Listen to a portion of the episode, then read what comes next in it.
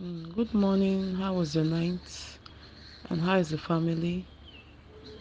And um, I believe today has uh, kicked off and it will be a good day for you.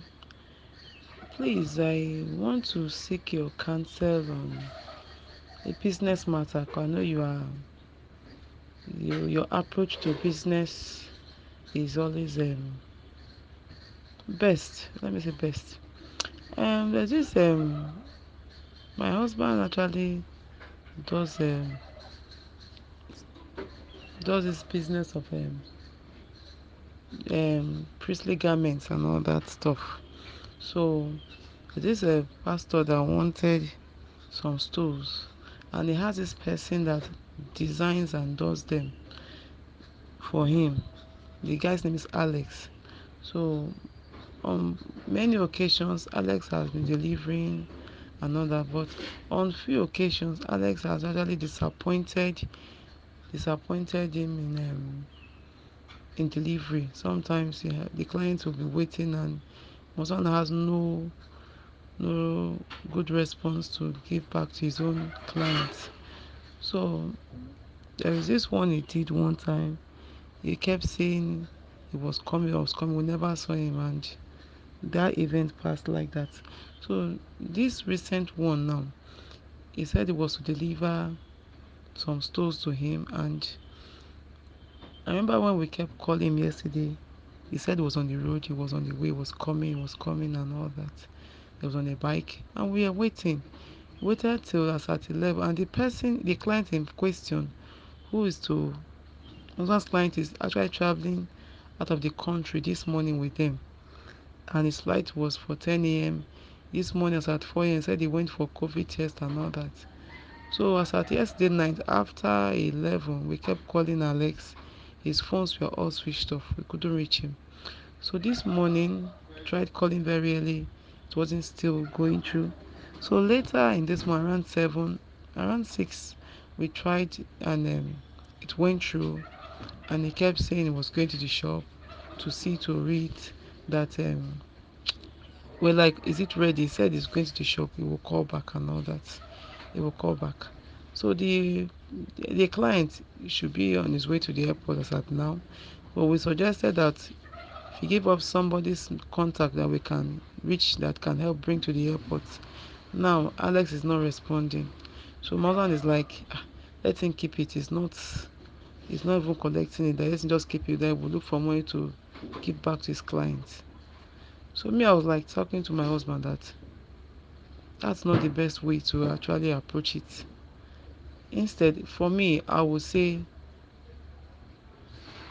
let's hear from alex and see how we can look for somebody to deliver at the airport. But he is not saying it that way. He is saying he's not he's not interested. That let's go with it and all that and all that. And uh, he doesn't mean that he should keep it. He's not collecting again.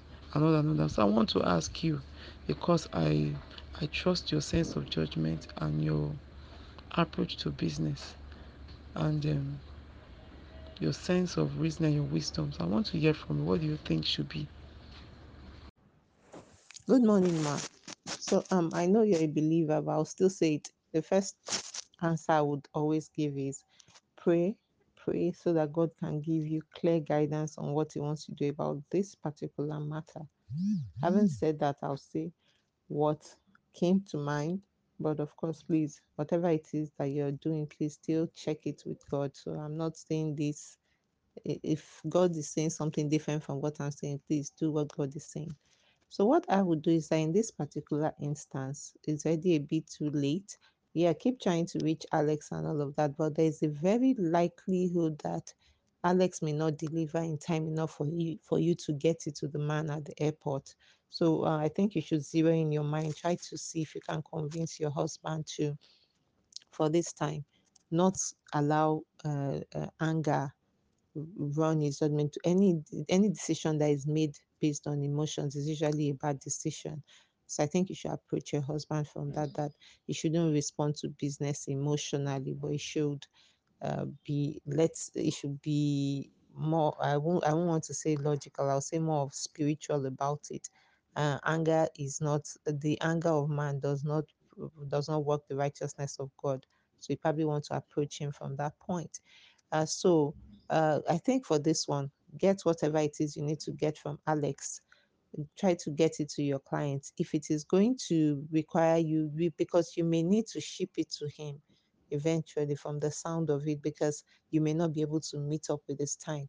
What I would say is that do what it is to get make sure that your client, client is satisfied or that is uh so if you need to back charge to alex please if you i don't think there's anything wrong with making alex pay part of the money that needs to be paid to get the goods to the customer because alex is the one that caused this delay so second thing, I need I think you need to be more firm with Alex.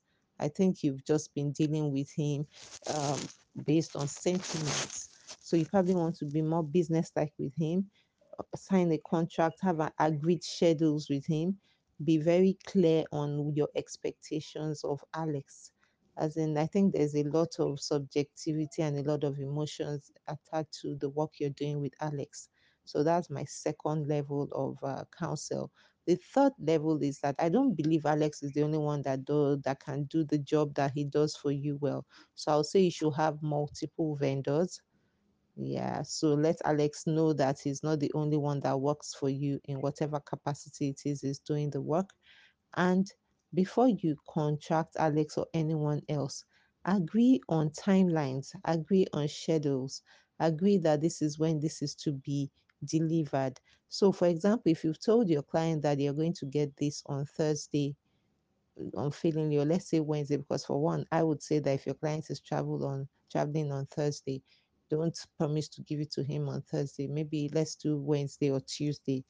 So you know you so you begin to work it back your client is supposed to get this on the 15th of march let's say so you i remember now you you're not only giving alex the work again alex knows that he's in a competitive bid so you go out to four of them or five of them and ask them I need to get this thing out on the 13th of March. So obviously you probably need to if, if your client is coming to you on the 13th of March, then obviously it's the client that is already causing the delay. But let's say the client came to you, for example, on the 5th of March. So you go out, send messages to the four or five people that do the work and say, Oh, I have this work that needs to be uh, that needs to be ready by March 13 please send your estimates and quotes and all of that and we make a decision so the person so you already know that okay this uh, you give them a cut-off date maybe they need to have sent it in by uh, uh 12 noon on so so so date or maybe 8th of march. So you are giving them say five days because you have an idea of how long it takes to get the work ready.